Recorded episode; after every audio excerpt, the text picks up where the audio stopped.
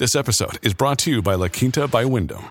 Your work can take you all over the place, like Texas. You've never been, but it's going to be great because you're staying at La Quinta by Wyndham. Their free bright side breakfast will give you energy for the day ahead. And after, you can unwind using their free high speed Wi Fi. Tonight, La Quinta. Tomorrow, you shine. Book your stay today at lq.com. Another day is here, and you're ready for it. What to wear? Check. Breakfast, lunch, and dinner? Check. Planning for what's next and how to save for it? That's where Bank of America can help. For your financial to-dos, Bank of America has experts ready to help get you closer to your goals. Get started at one of our local financial centers or 24-7 in our mobile banking app. Find a location near you at bankofamerica.com slash talk to us. What would you like the power to do? Mobile banking requires downloading the app and is only available for select devices. Message and data rates may apply. Bank of America and a member FDIC. When you need mealtime inspiration, it's worth shopping Kroger, where you'll find over 30,000 mouthwatering choices that excite your inner foodie. And no matter what tasty choice you make, you'll enjoy our everyday low prices, plus extra ways to save, like digital coupons worth over $600 each week. You can also save up to $1 off per gallon at the pump with fuel points. More savings and more inspiring flavors make shopping Kroger worth it every time. Kroger, fresh for everyone. Fuel restrictions apply. Welcome to the New Books Network. Welcome to New Books Network. I'm your host, Schneur Zalman Newfield. If the 20th century was the American century, it, it was also UPS's century. Joe Allen's The Package King, a rank and file history of UPS, published by Haymarket Books in 2020, tears down the brown wall surrounding one of America's most admired companies, the United Parcel Service, UPS, the company that we see every day but know so little about. How did a company that began as a bicycle messenger service in Seattle, Washington, become a global behemoth? How did it displace General Motors, the very symbol of American capitalism, to become the largest private sector unionized employer in the United States? And at what cost to its workers and surrounding communities?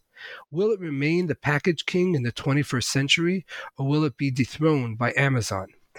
These and uh, so many other questions are explored in this wonderful book.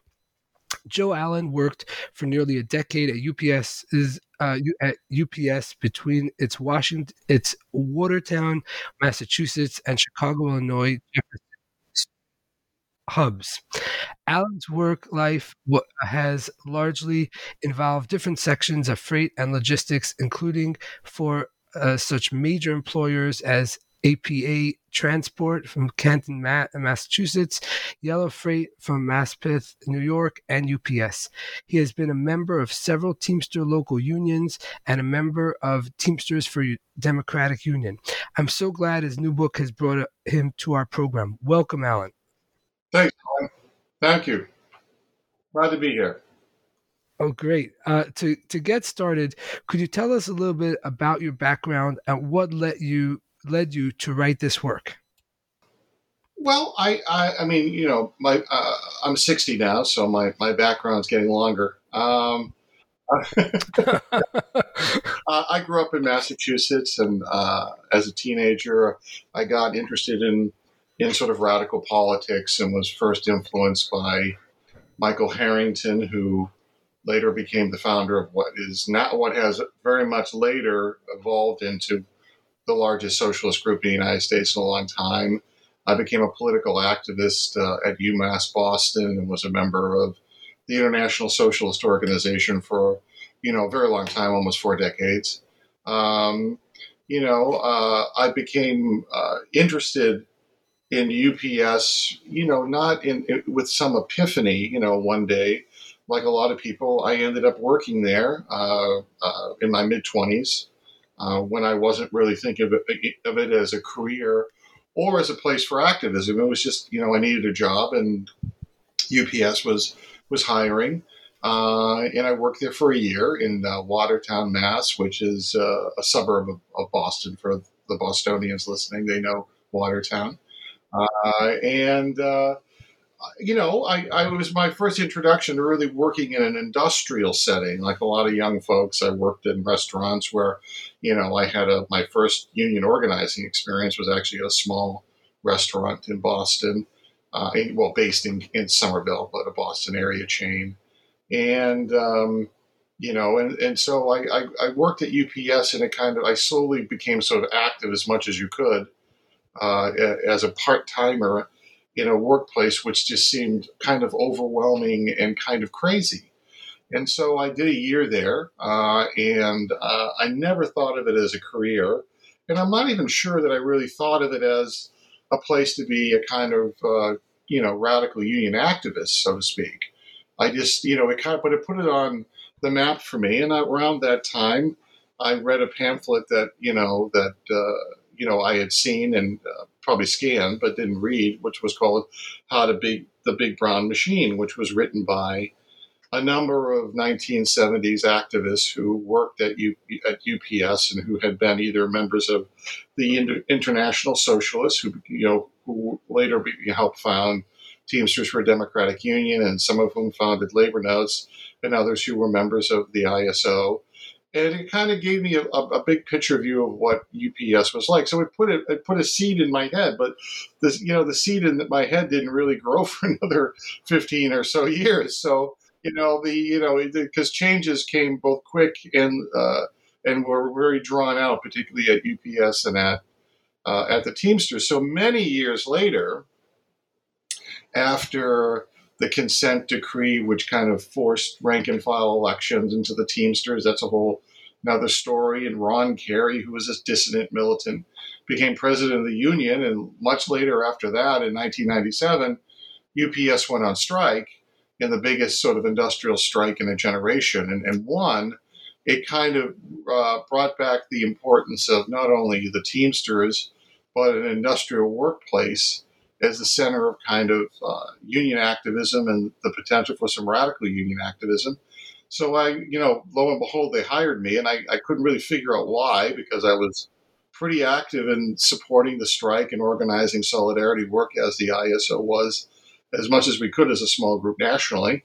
Uh, and uh, I was hired, and I, I, I, stuck it through probation and worked for nearly a decade in uh, in uh, Chicago and Teamsters Local 705, where you know, besides the fact that work dominates your life, so you always have to remember that working at a place like UPS, that it, you know when you're working full time, you know, particularly it just completely sucks up your whole life, and the small amount of time that it allowed to be a kind of you know socialist activist in the union and, on, on, and as much as I could as a as a part time and then a full time steward, you know, it, it, it began it I, I just began to realize that you know there was a kind of void of knowledge about UPS, not just simply what people perceived it to be, you know, uh, outside of UPS and the Teamsters Union, which kind of, you know, on one hand, it kind of exploded around the 1997 strike, and all of sort of UPS's dirty laundry that they had hidden for a long time became, you know, front page news. But then it kind of closed up again. Uh, UPS has a very effective PR operation, lots of friends in Washington, lots of friends in the media, uh, and uh, and I realized even through you know the, the sort of union's internal education that it was what people actually knew about the union, the relationship between the union, the company, and the history of rank and file and radical activism in the union was largely anecdotal at best. So after I stopped working at UPS, and it, again, it took a few more years after that, I just began to realize that uh, with the massive growth of the logistics industry in a variety of ways, FedEx, then Amazon, the continued importance of UPS, just the way logistics plays a role in the modern world that's been you know hit the hit the high speed with the uh, the internet that it was time for you know a much as much as I could as a guy who works full time to write a book that kind of tried to answer those questions, particularly for rank and file activists at UPS, but but not solely, but that people could learn from that history in the other companies that are both non-union, because the logistics industry is by and large non-union, um, uh, and what it what it means for their struggles today and and in the future. And I hope it's I hope it's been useful in that way. Absolutely. Well, thank you for that. Um, so to, to step back a little bit, you you kind of uh, started to, to mention a little bit, but to give us a sense of just how big and how important is this one company, the UPS? Well, I mean, UPS, you know, uh, is a is a is a global behemoth, and I, I say that without you know any uh, hyperbole to it. You know, the uh, you know, it, it employs 440,000 people worldwide. I mean, it's a huge company. But most of the logistics giants, you know, like FedEx and uh, Amazon and DHL, uh, and, uh, you know, even the, the, the, big national post offices, which uh, for some reason don't come into focus on this, and they, they should, you know, are, are really large employers. I mean, not just uh, in the company uh, in the countries that they're based in, but uh, but globally. That's why they are they're so huge because they provide global services. You know, uh, you know UPS and FedEx. Uh, I, I, haven't seen the recent figures for Amazon, but each of them moves like two percent of the global economy a day. Um, they uh, they're companies that you know are absolutely indispensable in terms of how the international and national economies of many countries work their air operations are as are far more extensive than mo- most of the uh, air, military air forces of most countries, with the possible exception of the United States. You know, they you know they have hundreds of planes. They travel to you know hundreds of countries overnight.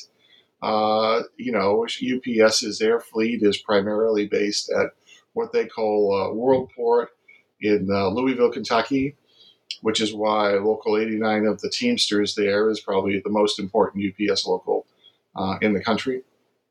Uh, though not all UPSers in, in, Louisville are members of 89, but it's they represent the bulk of people at uh, Worldport there. Uh, and, you know, and, and they're, uh, uh, you know, the, in, in similar operations for, you know, so in other places. So, like, for example, FedEx, you know, has their what they call the super hub in Memphis, Tennessee. And uh, that's where they're global air operations are, are, are based out of. So, you know, you, you, you start with the big, you know, the big kind of, you know, things that capture your imagination about global air delivery, and you break it down to how much they deliver of a national economy. All of this comes to tens of millions of packages a day, billions during the course of a year that people, you know, and what we learned during the pandemic, of course, is that, you know, with, with tens of millions of us, you know, uh, shut inside, uh, all of the logistics giants uh, became kind of a lifeline for people who just you know couldn't leave their homes or just had limited ability to to travel. So I think you know uh, you know we learned overnight that you know that the corporate the corporate leaders of most of these country, companies are fairly unknown except for for Jeff Bezos. Uh, but we learned, you know, so, but we were always told how indispensable they were. But then we really realized during the pandemic, it's the people sorting packages, unloading trucks, loading trucks, delivering your package to your door.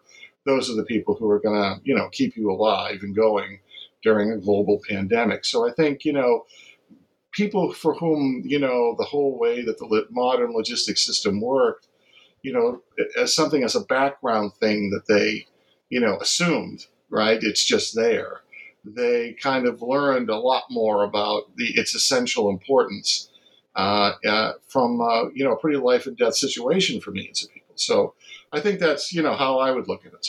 I, I, I, hear you. I hear you. Um, so you begin your book with the episode uh, uh, from Joe Tesney. Uh, who was he, and what shocking episode did he instigate? Well, I think that you know UPS has not been immune to the issues of workplace uh, violence, where uh, for reasons that you know because very people who carry out workplace shootings don't usually leave messages, or and most of them either you know commit suicide or they or they uh, are killed by the police.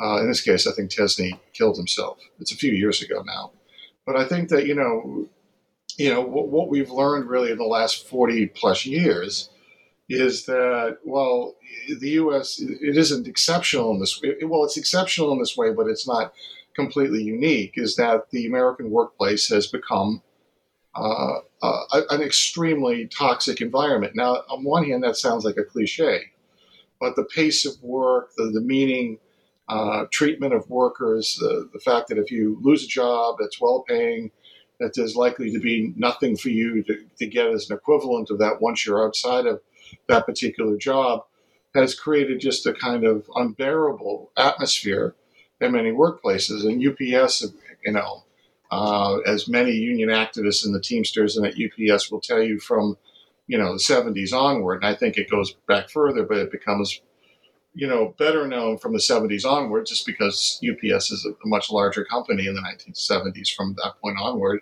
is that people would tell you that the atmosphere at a place like UPS has always been that. And uh, it's only gotten worse. And, and so there's been several incidents of workplace violence where, you know, you know, seemingly you know, unknown person, you know, walks into work and shoots and kills two or three coworkers or supervisors, and it's kind of, you know, makes the national news for a day or two, and then it, it's kind of gone. And I think that you know, UPS fits into a pattern that we've seen. You know, that used to be kind of this cliche of like, you know, going postal, but there's a reason why it was at the post office that you saw so much of this in the 1980s, and then working its way through many different types of industrial workplaces, uh, not exclusively industrial, but many are industrial workplaces. There was one horrible incident a few years ago out here uh, in, this, in, in, Aurora, the second largest city uh, in, in Illinois. And I think it all goes back to a general problem of whether you're a union or a non union workplace, because that's one of the things that's really terrible about this. Some of these stories is that, you know, people say, well, you know, if they have a union, you wouldn't have this problem. Well, the truth is is that many of these places actually are unionized places, which tells you something about how weak the uh, the unions are in trying to make workplaces uh, decent, healthy uh, places that people want to work in, not run away from, or actually commit murder in sometimes. Right, right. And um, when did this rage and violent outbursts in the workplace begin? Is there a, a, a kind of a period when this really uh, took off? Well, I mean, I think for people who've written about this, you know, uh, much longer than I have, is that you know there's a notable turn uh, in in the net during the course of the 1980s, and I think that you know most people attribute that, and I think they're right as a general kind of you know situation uh, that it begins with really the Reagan era assault on trade unions and their collapse and their retreat and you know, and the push by America's bosses for higher productivity, which you know just leads to a more intolerable workplace. And so, you know, you it, it's it's you know you it's sort of broken the or at least it you know became more publicly aware of of of this you know due to shootings at the post offices you know because the post office is actually quite an intense and you know horrible place to work uh, uh, you know there's a certain image of delivering the mail as some peaceful activity. When you talk to you know postal workers, they'll tell you working at the post post office is a living hell, um, and that uh, you know it's spread out from there. So you know whether it's you know warehousing or UPS or you know working in a shipyard, working in a print shop, uh, a variety of workplaces have seen. Um, you know what are called rage killings. Uh, you know, in some cases, um, you know, by workers who, for the most part, have a clean um, have a clean work record and have no history of violence either in or outside the workplaces. So why is it that no, you know fairly normal people, as we would put in quotes, are doing these things? And it's not outside of work they do it; it's inside of work, which tells you something pretty awful about the American workplace, but also the weakness of many unions. I mean, you would think that a union workplace would be a better place. And unfortunately, too much of the time, it isn't. Right, right. And um, uh, um, uh, who was James E. Casey, and what ethos did he impart to his company? Well, uh, you know, James Casey, known as Jim, because you know for some reason at UPS we're all on a first name basis. Uh, I, I, I, haven't worked at UPS for, for a number of years now, uh, Zalman, but you know, I, I just it's the way that people, you know, it's one of those things about corporate America. Everybody's on a first name basis, right? uh, uh, Casey is considered, you know, is and is considered the, the founder of UPS. Uh, you know, I tried to write a little bit about him as much as you you can. He was a very kind of tight-lipped guy. Uh, he had a very sort of austere um, personality, uh, and founded the company in Seattle. uh, you know, over a hundred plus years ago now, uh, as a bicycle messenger service, and it, um, you know, it, it, it, was one of those things that grew and you know, motorized. You went from bicycles to motorcycles to trucks, as many uh, delivery companies did uh, during the course of the teens and in, 19 in the 20s. Uh, Casey kind of, um, if he put a personality imprint on onto his company, it was sort of to combine um, this kind of funny, austere, tight-lipped way of running things with a very kind of grueling uh, work method. Um, you know, for the many years, I mean, many decades, you know, because UPS is not a young company anymore. Um, UPS kind of developed itself as a, a niche kind of boutique delivery service. It did high end deliveries for uh, department stores up and down the West Coast and made the leap to New York in the 1930s. So, well before, you know, cars became, uh, um, uh, you know, held by the mass of the middle class and the working class of this country. Um, you know, they would they would provide a service where they would you'd go and you would shop and buy a lot of things, and then UPS would deliver these to your home. Um, it's a world that you and I, you know, aren't. I mean, it's kind of come back in a funny way with the internet. You can order online, then they bring packages to you. But if you're like me you grew up the bulk of your life, you went to a shopping mall, bought it, and you brought it home in your own car. So uh, it's part of that. The old days was sort of like this whole the whole glamour of shopping. Uh, there's no there's no glamour to shopping anymore, but uh, you know, in a sense, UPS went from you know being a kind of boutique delivery service for high end department stores to being one of the companies that most benefited from the explosion of the internet, and even to this very day, I mean, this may change in the near future. You know, UPS's largest customer is still Amazon, so it's delivering for a different type of department store. Let's put it that way. Right, and you you, you write that um, UPS is a culture where workers are meant to uh, live to work. What, what what does that mean? Well, you know, in a place like UPS, which I think this is one of the things that people don't really have a sense of outside of the company. I mean, there are now millions of people who used to work for UPS, so it's not like a, a, the cloistered world that it was, say, 30, 40, 50 years ago is that there's this, you know, total emphasis that you completely devote yourself to the company, whether it's good for you or health, mental health or physical health. Uh, UPS, you know, uh, puts a lot of emphasis on, uh, you know, you know, this whole idea that we can train people to be, you know, better than machines. And well, first of all, human beings are not machines. They're not supposed to be treated like machines. It's not supposed to be worked like machines.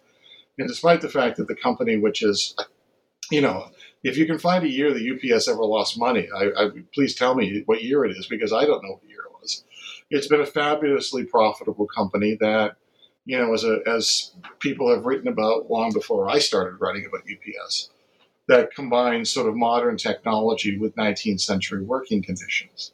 So, you know, if you walk into any moderate size, large size UPS hub where, you know, millions of packages are being pushed through on a given day or given week, depending where you are, you know, you'll just see the most frantic uh, uh, and, un- and unhealthy ways of working that you could possibly imagine. And then you get out on the trucks when you have to deliver packages, where you have to make hundreds of stops a day, you know, or you face, you know, constant uh, harassment about these things, then you know people end up you know with serious physical injuries, serious mental health issues, um, you know, which have been documented time and time again. And I think that the thing is, is that you would hope that this would be better in a unionized workplace, and I'm sure that, that you know, and I you know I know there is because I was a, an activist in the Teamsters for a number of years.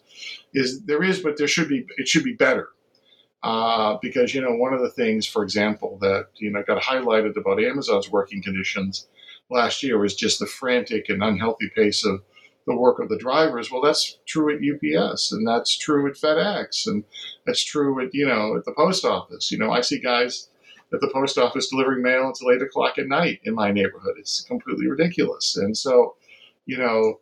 Uh, for a union like the Teamsters or any union to be an alternative for non-union workers in the logistics industry, they got to see that being in a union is a, is a is, is something to gamble on because they'll get something better. And too much of the time, that's not true.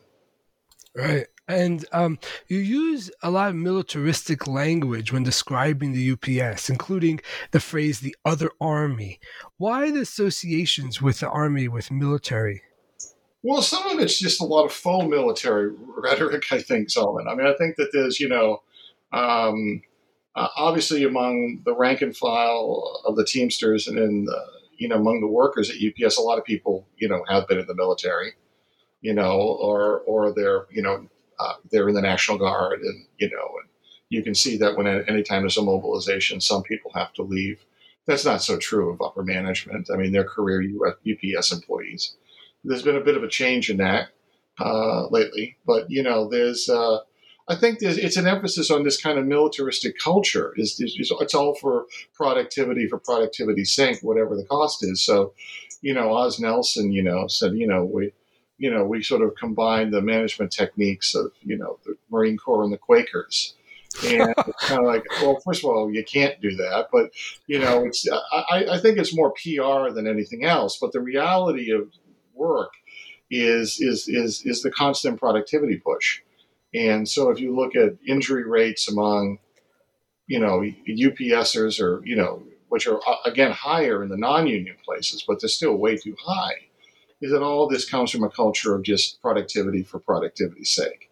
And um, particularly for two thirds of the workforce, which remains part time, is largely, you know, in the hubs unloading and loading and sorting trucks, you know, uh, it, it can lead to really terrible uh, injuries uh, and uh, so forth. So it's, it's, it's something that I think, you know, kind of at one time you know, uh, kind of gave this kind of serious image to the company. But I think with a little bit of an awakening around how dangerous workplaces are in the logistics industry, it just seems weird and cult like now. Uh, right, I hear you. Um, uh, Casey was raised in Seattle in the early 1900s, which had a reputation for political activism at the time. Was Casey aware of this politics, and did he take any steps to curb worker mobilization at UPS? Well, it's hard to know. I mean, it's not like you know, uh, you, you don't want to infer too much about what people may or may not be aware of. Uh, but Seattle did have a general strike in 1919, so I don't think he could have avoided that, uh, where the whole city was shut down by the workers, and you know, for at least several days. So I, I don't think he could have ignored that. Um, you know, so I think that you know the impact of of that is, you know, we have to infer a bit. Uh, he didn't write an autobiography unless it's hidden out there somewhere in an archive or in the attic somewhere, and he didn't really do a lot of interviews either. So, you know, we can say that Casey kind of grew up in, in, a, in the Western U.S.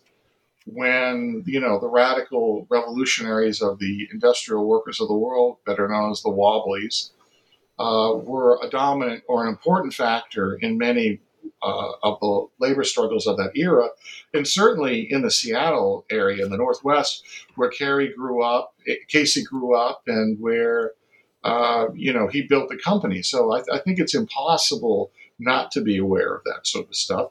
But it's also important to remember that UPS was a pretty tiny company for a long time. And so uh, run more like a closed family business.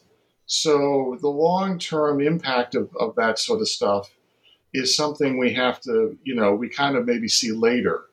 Uh, we do know that in the 1920s, they, they put a big emphasis on, you know, an internal company culture of having summer camps and producing newsletters and trying to instill a certain company pride in them. And of course, a lot of that was a new business that a lot of everything from sociologists to psychologists to, you know, workplace specialists who kind of wanted to kind of counter the radical influence of whether it was the Bolshevik Revolution or other currents of socialism um, you know, we know that uh, UPS did some of that stuff, but it's really not until the 1960s that UPS becomes, becomes a company that um, employs hundreds of thousands, you know, 100,000 people, and, you know, gets beyond a certain niche operation. Let's put it that way.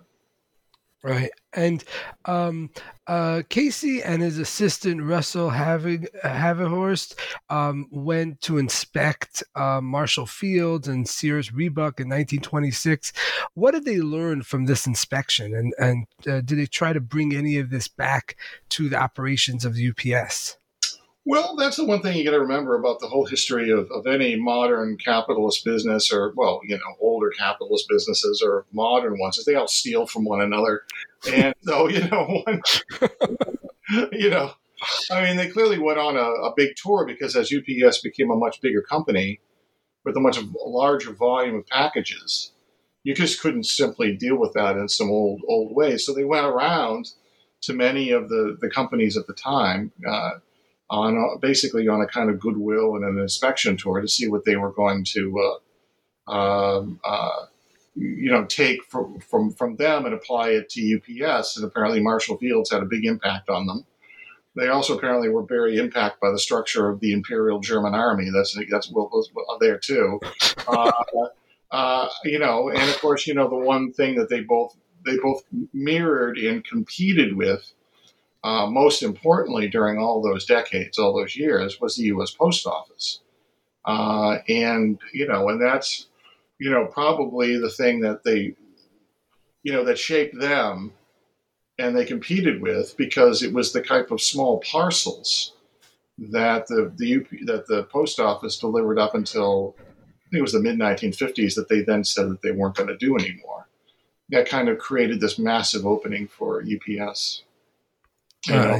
So you know, they're, they're, I think it's not uncommon. I mean, you know, what they did. I think it's you know pretty pretty common. I mean, uh, you know, go to Silicon Valley, they all steal from one another, right? That's very true. Uh, who who was Dave Beck, and what role did he play in the Teamsters Union?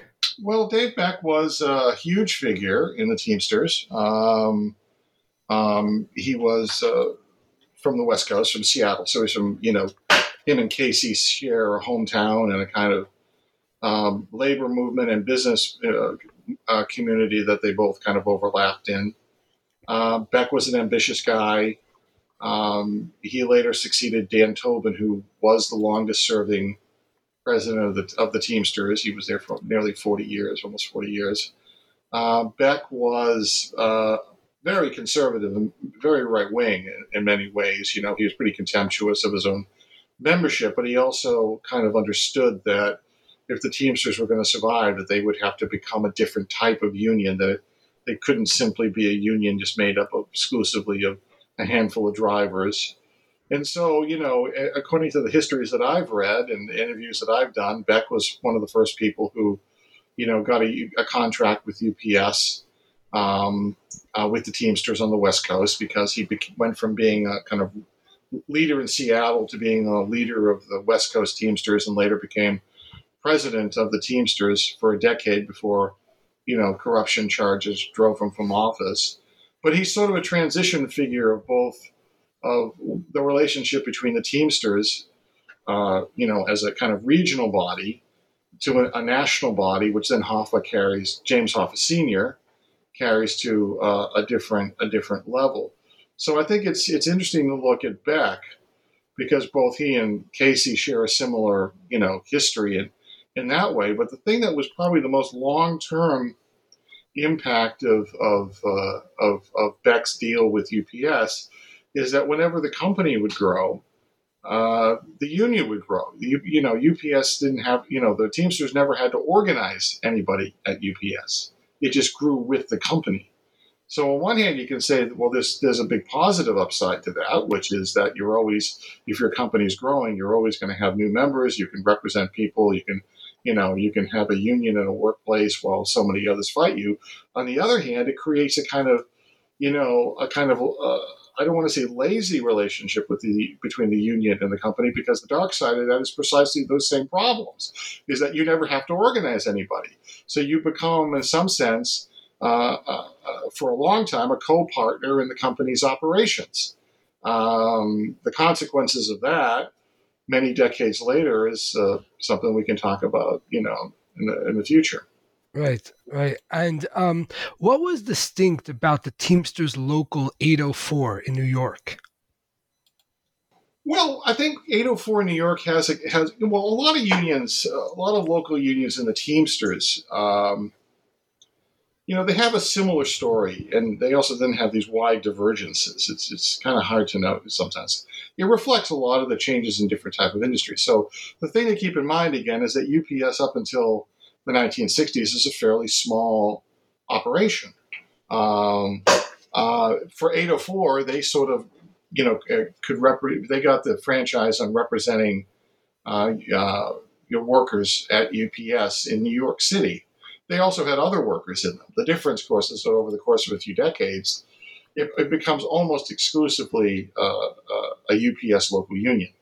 Um, that is kind of unique. I mean, there's still, I'm, I'm, sure that if you go to 804 today, there's still a handful of, you know, what sometimes are referred to as legacy uh, shops or contracts of companies that aren't UPS. But you know, uh, uh, it's became it became over time an overwhelmingly UPS local union. In most places, um, uh, you know, it, it's it's a little bit more complicated than that. So, like when I was in, you know, Teamster 705 here in Chicago, UPS was certainly the largest component of the local membership, but it also represented dozens, if not hundreds, of you know other types of companies. Um, in, in New York, it, it meant that uh, you know over the years uh, there was always a kind of strong rank and file history of inside the union. So there was always a kind of high turnover among uh, union presidents. It also became, you know, the place that Ron Carey, who would later become the first and only reform president of the Teamsters Union, uh, began his career as a UPS driver and then later as a local leader.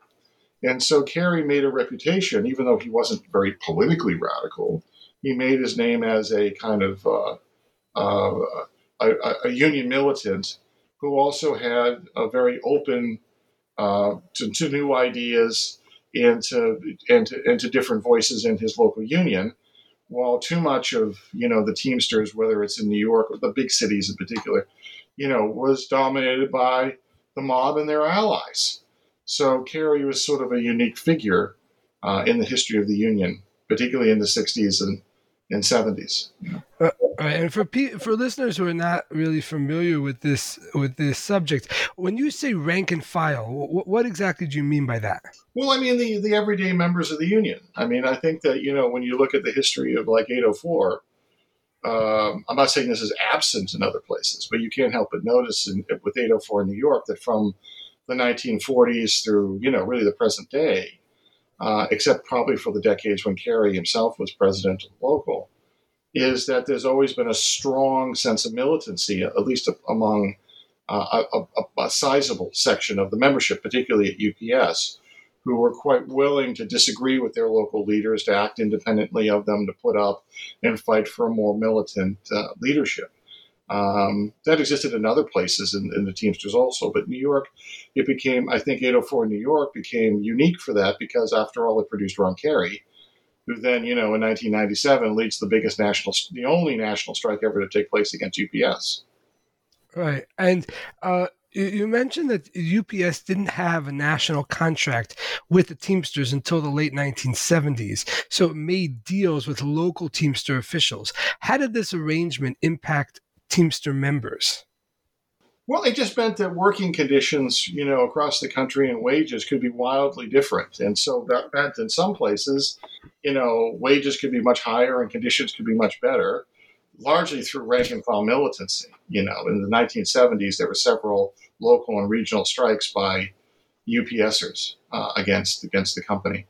Uh, but you know, UPS as it became a national company, you know, it, it's kind of for readers who aren't aware of it, you know, deregulation of the trucking industry or the freight industry uh, during the course of, you know, which becomes, you know, under the Carter administration, first and foremost.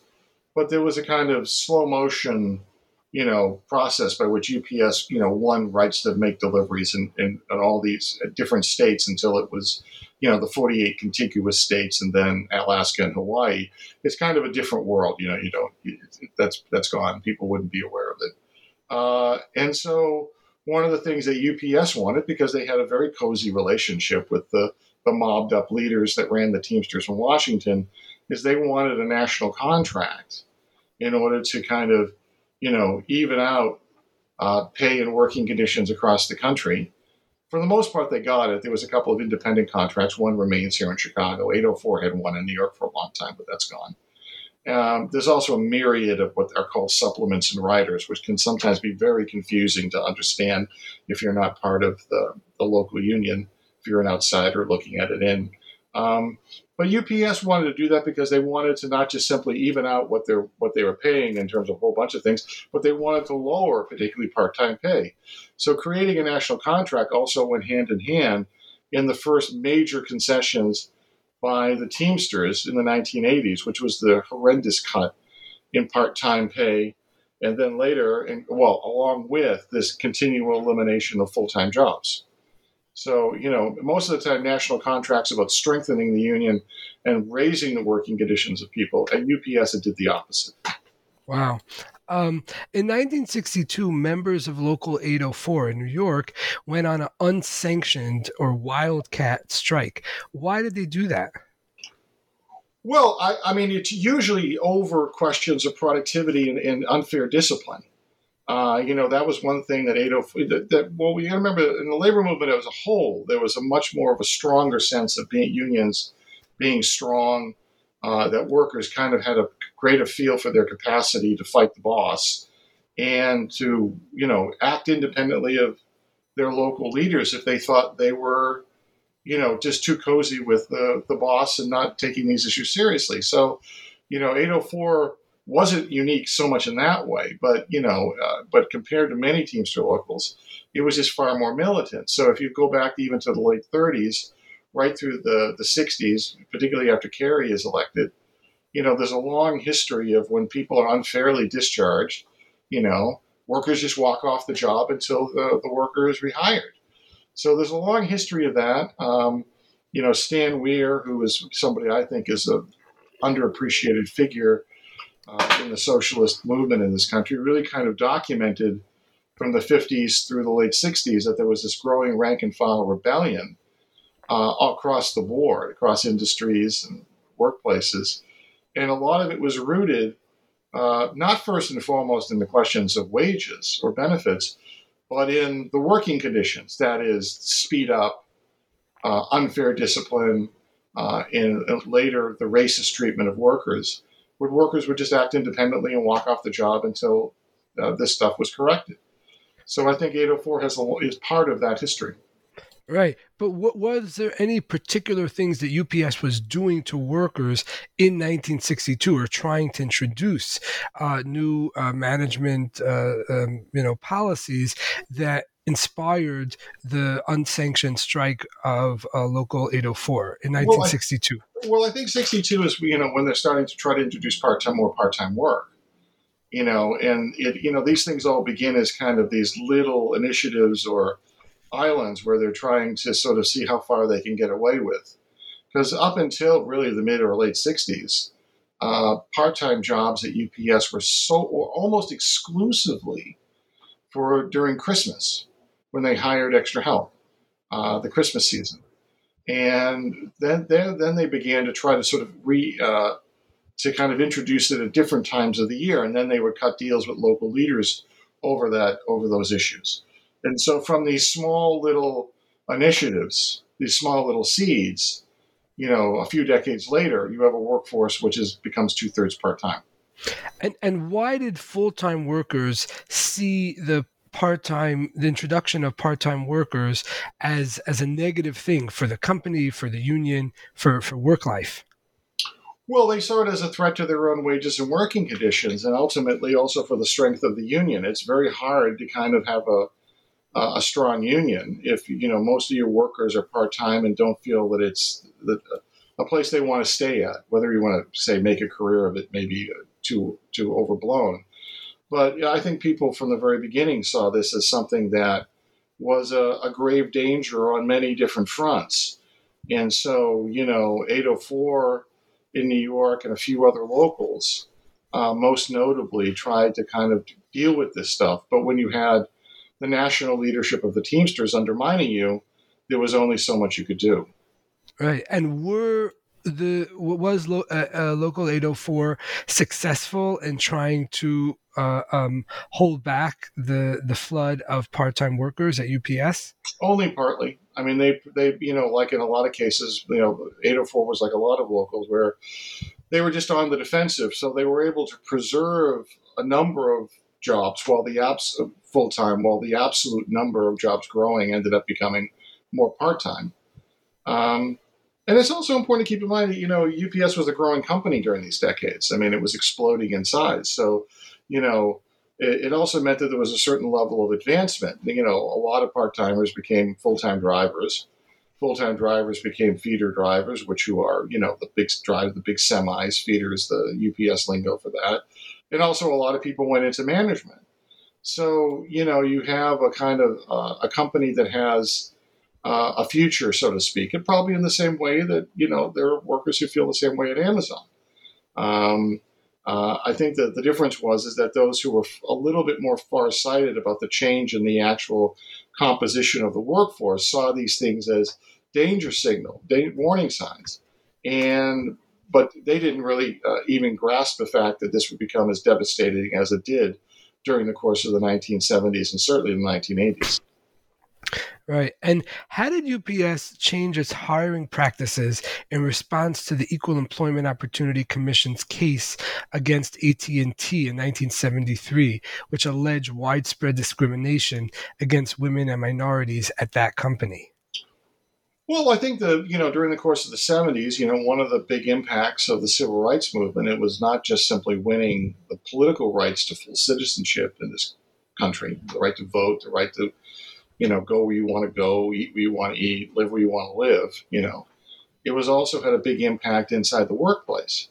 And so, you know, not just the UPS, but across the board. And so, you know, the racist hiring practices of many industries uh, came under pressure both from big class action lawsuits, but also the actions of workers themselves. So, at a place like UPS, where, you know, probably outside of a handful of drivers, but most places around the country, most drivers were overwhelmingly white, uh, male, while the bulk of the inside workers, those who unloaded trucks, loaded trucks, sorted packages, were overwhelmingly black and increasingly Latino, and, and a smaller number increasingly women.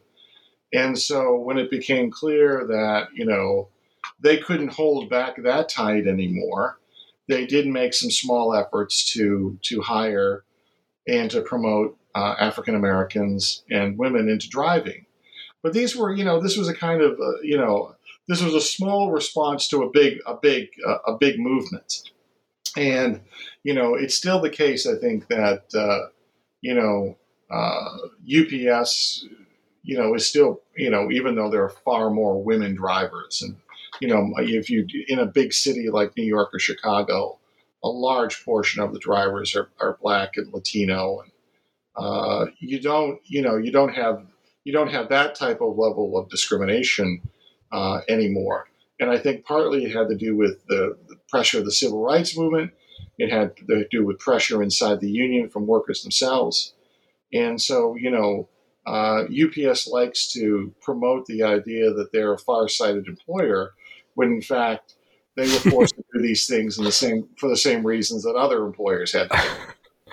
it is really interesting to to kind of tease out the difference between the image that these you know massive companies try to promote and then the realities of what they were actually responding to and why they took you know uh, uh, sort of positive steps in in the right direction uh, very very interesting to keep track of. Um, uh, who was Vince uh, Meredith, and what was the battle he fought to get bow ties off the necks of UPS employees? Well, Vince Meredith was uh, uh, based in Louisville, Kentucky, long before Worldport was there. So it's a different type of UPS presence in Louisville. You know, and Louisville is was a, a small city, you know, semi-southern city.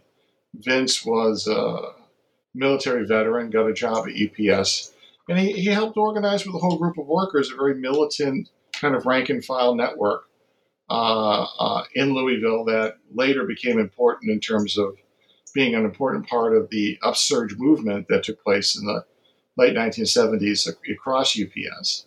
Um, it was a unique play, a unique thing in, in Louisville because one, they they created this kind of defense fund that would support workers who were unfairly fired from from UPS, which was really unique across the country. Uh, he was a union militant uh, in, a, in, a, in a city in a state that most people outside the mining industry wouldn't really see it that way. Um, and UPSers had this, you know, again, this is sort of the cult like history of, of UPS where they, you know, for a long time they didn't allow UPSers to wear shorts in the summertime. Now, of course, they, they it's you would think that it's almost, you know, the company's invention that they did this. You know, uh, imagine working in a hub wearing jeans eh, when it's you know 100 degrees outside. You know that sort of thing. And at Vince's time, you know, in the late 50s and early 60s, they had this peculiar way of wanting the drivers to wear button-up collars with plastic bow ties in the middle of the summertime in Louisville, which you can imagine is even hotter than Chicago in the summertime. And they, they called this uh, basically a citywide and statewide strike, very much against the wishes of their union officials. And the company just ended up ditching it, um, which goes to show, which is again a part of a long history. Sometimes it's a these histories get broken up for long periods of quiescence, but you know, a long history of militant rank and file unionism at UPS a lot of time, which is over working conditions. And any driver will tell you, particularly these days in the era of climate change, that the summers are not just difficult and always sort of times to be serious about your health, being out there on the, on the street and in these, you know, trucks that aren't air, air conditioned.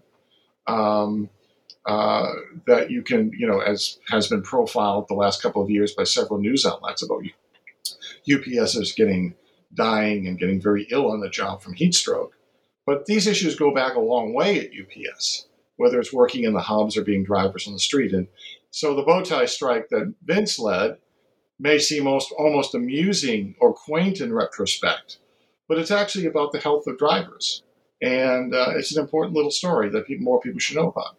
Yeah, when I saw that, it really jumped out at me because uh, it reminded me uh, Erik Olin Wright, the great uh, uh Marxist sociologist, talked about the tyranny in the workplace and how uh, once you know employees uh, you know walk walk through the the doors of of their their workplace, suddenly they really are are um, are um, submitting to a tremendous amount of scrutiny and control over their body in a way that people would never agree to outside of their workplace. And uh, this uh, business with the bow ties just uh, jumped out at me as an example of that, where the company was literally mandating what kind of neckwear or that the workers wear, you know, neckties uh, as a as a stipulation of their work of, of, you know being employed there which is really you know kind of uh, remarkable. Well for remember for decades you know you weren't allowed to have a beard at uh, at UPS and you know which again in retrospect may be seen as some oddity but it, it's all about this kind of you know cult like management that UPS was known for. You know you have this kind of faux military style combined with these kind of you know a toxic productivity at any cost, workplace harassment that produces a lot of physical and mental health issues. You combine that with weird dress styles that nobody understands, you know, because after all, you know, a beard is a symbol of what again? I mean, if you're Jesus or Abraham Lincoln or Frederick Douglass, you can't work at UPS. I mean, I don't, I don't know. You know, now all that's gone, partly because, you know, um, uh, it's so anachronistic. But I think part of it comes from the fact that, um, uh, you know, UPS, uh, there's something of a crisis in hiring at UPS. So, you know, you couldn't have tattoos before or have a beard. Those things are mostly gone. You know, um, there's a whole generation of military. I mean, long before tattoos became a more widespread cultural motif across the world, really, you know, people, most people who had uh, tattoos were military veterans. You know, my uncle had several of them as a Marine Corps veteran. I mean, so you can't, you'd have to wear long sleeve things to shirts to cover them up and other other silliness. But it's all part of the kind of you know cult like management that uh, UPS promoted for many decades. You know. Right, and uh, your your book covers so much, uh, you know, really fascinating and important history. Uh, obviously, we, we can't go through all of it, but when you think back to uh, all of the history that you do discuss in your book, do you see any general lessons that readers could take away about UPS and about American corporations more generally? Well, I think there's a lot of things about UPS that foreshadowed um, the bigger changes in the global and national economy, and and first of all, in terms of what you know becomes the the, the central importance of the logistics industry in terms of warehousing and distribution for all sorts of giants. So, you know, logistics is not just about, you know, producing something, putting it in a warehouse, and it gets delivered by a delivery company. You know, um, they're about managing entire supply chains. So whether it's you know UPS or Walmart or you know pick a retail giant, Home Depot, uh, or Amazon today, uh, the logistics revolution is really foreshadowed by the rise of UPS. I think the other is is that the UPS strike in 1997 was over really important issues of the time, but again, it foreshadowed the much greater uh, issues that would be that obviously today resonate at an even you know bigger logistics giant, which is Amazon. Um, I think the other important political lesson coming out of the history of UPS is that the most important changes uh, for workers have been uh, at the company and in the history of the Teamsters has always been brought forward by rank and file activists and in many cases rank and file socialist activists. So the political lesson of that is the importance of not just simply rank and file activity, uh, but the importance of having socialist ideas among uh, among rank and file activists. So I guess on those three big areas, you know, I would say those are the things that people can probably get um, some ideas from from the book. Uh, that that's great. Uh, definitely a lot a lot to consider. Um, okay, last question. Could you tell us uh, about a new project that you're working on now? Well, I'm I'm I'm kind of debating some new projects in my head right now. Uh, one of them is because of the end of the the second Hoffa era in the Teamsters. I've been thinking about writing a modern history of the Teamsters Union uh, because I think that um, you know uh, not only is it time to reflect upon you know what the Hoffa era meant, the second Hoffa era meant for us, but what will be the relevance of the Teamsters in the future? And most people know very little about the modern history of the Teamsters, and certainly you know you're not going to learn much from watching terrible movies like The Irishman. Uh, you know, you know, I mean, you know, I, I really wish somebody could you know, talk to Martin Scorsese and say, "Can you make a good movie about the Teamsters instead of this garbage from Frank Sheeran's autobiography?" But uh, I think uh, uh, not that my book on this Teamsters would be make would be movie friendly. It would just you know, but somebody should. Uh, the other is is I, I think that I become interested again in the role of the big union busting companies in uh, in tormenting the American working class, particularly after the uh, defeat at Bessemer, Alabama.